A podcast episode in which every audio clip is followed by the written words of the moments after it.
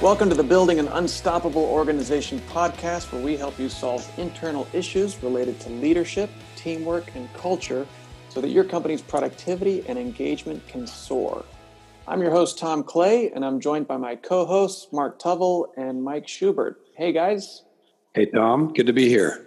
Yeah, Tom, Mark, it's great to join you again today. Mark, have you ever stepped into a situation where it was obvious to you that the proverbial emperor had no clothes? Yeah, there's been a, a, number of cases or examples, but one that comes to mind was an executive team meeting that I was helping to facilitate, and we were digging into some into what trust looks like in a team, and the issue of conflict and the need to resolve conflict well in a healthy way to build commitment and as we talked about that, it became clear that um, people were hesitant to speak up about the the team leads emotional responses to conflict. And it came up in some of the smaller discussions, and it was so clear that it bothered everyone, but this this team lead wasn't seeing the impact of that. And so we were able to bring it up and address it, and he was amazed at not that he was doing it, it, it was not a blind spot of his anger that was coming out or or the emotions that were coming out when conflict arose. What struck him was the impact of that on the other mm. team members. So it was a blind spot on the impact. And that's mm. where i've noticed blind spots tend to show up on more seasoned leaders. That's a that's a good story. And and that captures the essence of what we're trying to get to today. Uh, we, we want to tackle the issue of leaders with blind spots and what to do about it. But before we get to what to do about it, if we think about blind spots, everyone has them. So why do we focus so much on leadership blind spots? Why, why do you think that deserves so much attention? Yeah, when we think about um, leadership uh, and leaders in particular, um, you know, leaders do set the tone and set the direction for the team. And when leaders are leading, and we all do with blind spots, uh, the problem is everyone else sees them.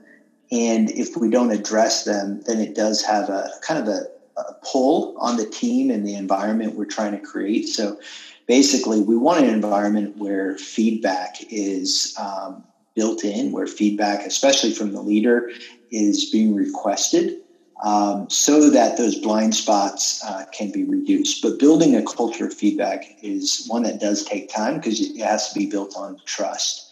Um, mm. So, yeah, really important for leaders to lead by example in this way. I think there's a quote that says that leadership is like leverage, and so it it has a it increases the results, whether those are positive or negative. And so if there's a blind spot there, it's going to have a larger impact on the team or organization than if, than the blind spots that are further down the chain of command. Uh, yeah, that's a really good point. Uh, so let's let's look at this from a number of different perspectives. If we think about the leader himself, eh, let's say there's a leader listening to this podcast. How how would you know if you have blind spots as a leader? How would you even know to begin with? Yeah, I think it's helpful for all of us just to assume that we do have blind spots. There's things we can't see, there's things we can't we don't realize about how we're leading and the impact of that. So I think if we start with that baseline, it's it's a good place to begin. Um, the second thing would be just recognizing blind spots. I think comes as we do seek that feedback and seek that input from others and making sure we do have feedback loops in place. If we if we don't have any of those, it will be very difficult to recognize any blind spots at all. Yeah, and I'm hearing this idea of feedback coming up more and more. So why is why is feedback such a difficult thing? If that's one of the main ways of discovering blind spots, why is it that that's so hard? Yeah, I mean, ego is one one aspect. We all have an ego, and it sometimes hurts to receive feedback that's constructive. So that's the first thing that comes to mind. I would say as well, people are concerned or they hold back, they're hesitant to give feedback as well because they're concerned it will ruin the relationship or hurt hurt the other hmm. person that they're sharing it with. So it's just not a common thing, unfortunately. It should become much more commonplace, I think, in our day to day work. Yeah, well, one thing that uh, as we're talking here, I'm thinking about um, in automobiles and the feedback that um, the automobile companies are designing into um, the the different uh, cars these days, basically to uh, minim- minimize risk. Um, and we all know the term blind spot is used in driving, right? There's that blind spot where you're looking in all your mirrors and you still don't see that vehicle coming. And if you turn in or or, or uh, try to change lanes, there's going to be disaster. Uh, but recently, they now have alerts either on your dashboard or on the side mirrors that if someone is in your blind spot, there's a light that, that lights up. So you see that even though you don't see uh, the actual car. And I think as we talk about building feedback loops or uh, building a culture where people feel safe to share these things, it's just like those automobile manufacturers who are creating these early warning systems. So, you know, whatever it is, I think leaders need to think how do we create a, an, an environment where we have some early warning leading indicators that will say, well, this is a blind spot. You may not know what it is. You may have to, just like a person driving has to look over their shoulder uh, to see what it, it is. You're going to have to engage, but there can be some of these early warning um, systems in place. And, and that can be through technology, that can be through one on one conversations. There's a lot of ways that you can begin to uh, engage this problem.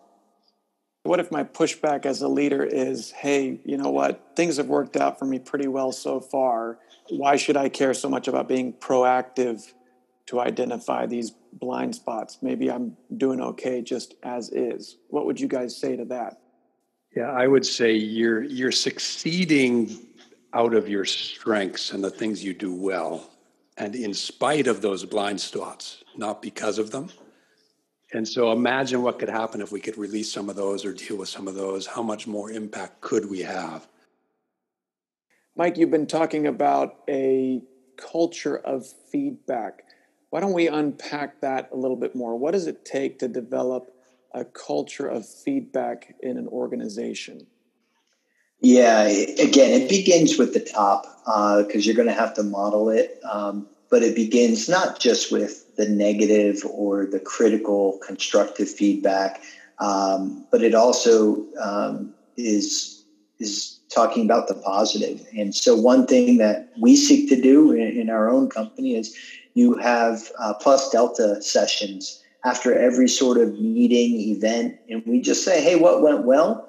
Um, and what needs to improve. And again, those are opportunities to look at things objectively and, and to say we all can be more effective. Um, so that's one tool, but you you need to embed it in your daily operations.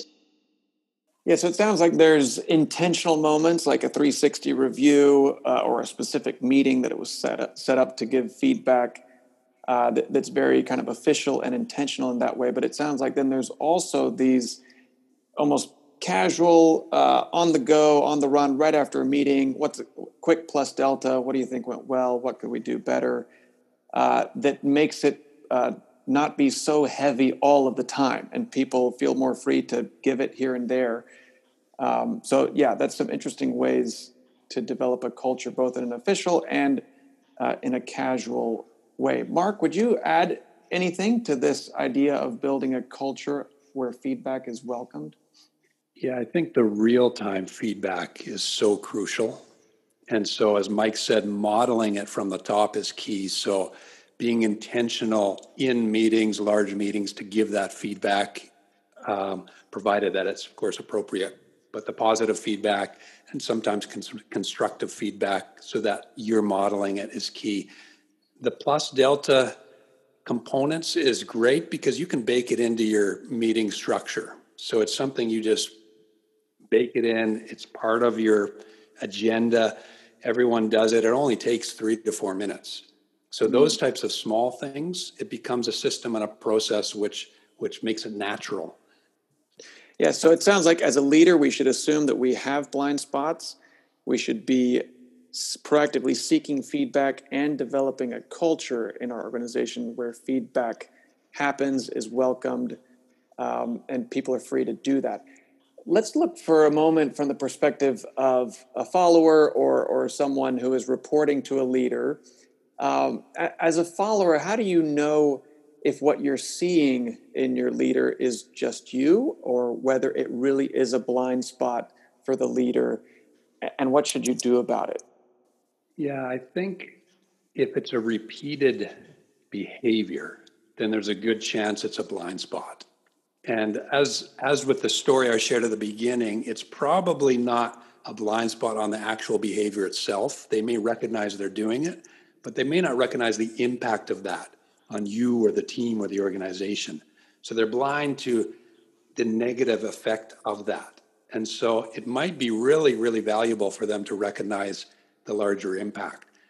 So I would encourage people to lean into that and to lean into those conversations. Obviously, there's risk with giving feedback to your boss, and hopefully, they've opened themselves up to that, which makes it much easier. But I think you can start with something simple, start with something that's not so dangerous, and see how he or she responds. And hopefully, that can start a conversation that you can even go deeper into. It might even need to be feedback about how they receive feedback if it didn't go well that that first time. Mike, as you think about from the perspective of a follower, is there anything that you would add in terms of how to think about giving feedback to a manager? Yeah, I think whenever you do give feedback, you have to um, ask for permission. Um, you got to make sure that they're ready to receive the feedback, and even when you give it to your boss or a colleague, uh, so you let them know. You say, "Hey, I have something that I've observed that I'd I'd love to share with you. Is it okay if I share that now or, or tomorrow in our meeting. Um, and if they say no uh, or not, I'm not ready for it, respect it. Um, but uh, I've never, I've, I, I think always have been able to, um, you know, have people say, oh, yeah, yeah, I'd love to hear it. Um, but it's good to ask for permission. And then number two, um, be specific when you share. Um, sometimes people like to be very vague, and that's usually not helpful. So be specific if you have a concrete example, like yesterday in the meeting when you did this, and you fill in the blank. This was the impact it had on our discussion. It really shut us down. And I'd like you to um, think about, you know, maybe leading with more questions because that's going to be more effective to keep the dialogue open and it'll get a, uh, the best thinking out on the table for example so help them see um, the impact and also how to be more effective when you're mm-hmm. when you're sharing feedback i think another way to make sure feedback is received well is that it shouldn't be the only time that a leader hears from you is when you have feedback on how they could do something better or maybe a blind spot that they have. So, uh, you know, they talk about a feedback sandwich where you say something positive and then give the feedback and with something positive. I think if that's only done in a small conversation, it can it may not land very authentically. But if as you observe your leader and you see them do things well throughout the course of time and you affirm that and you say, hey, that was really good how you did that, uh, that begins to build uh, um, amount of trust and affirmation and honesty so that they know when you come to them with something negative, uh, they know that you're on their team, on their side in a sense, and they're more willing to, to receive that. Let's take a look at uh, from a more senior leadership perspective. So let's say, like head of the organization, uh, and when you're looking at one of your leaders within the organization, let's say one of your best leaders who you really need has some blind spots that you see. Uh, but maybe you're afraid of addressing them because of how critical that leader is to the company. And you don't want to shoot yourself in the foot, in a sense. So, how should you think about it from that level? Yeah, I think sometimes we're hesitant to lean into those because we give that person more rope because they are succeeding, they're performing, but we don't count the costs to the rest of the team and the rest of the organization of their behavior. And it really, really can impact others much more than we think. And secondly, so when we ignore it, we, we don't do our team a service. But secondly, we don't give that, we don't, we're not doing that person service either. We're not caring for them well when we ignore these things. Because care really means we lean into these things, we help them grow, we help them develop. So as leaders, I think we need to lean into these. We need to take that initiative and have those difficult conversations. And when we do that, they'll have the strength our team will have the strength that to do to do that with their teams when they see us ignoring things then they they can easily ignore things as well so you really set the standard of behavior from that position. And what you do will echo throughout the whole organization. Uh, here at with our consulting group we've worked with a lot of clients in helping their leaders address things like blind spots. Mike, when you think about some of the different interventions we've done with clients, what are some of the methods that you've seen that were most effective in addressing blind spots in uh, with key leaders?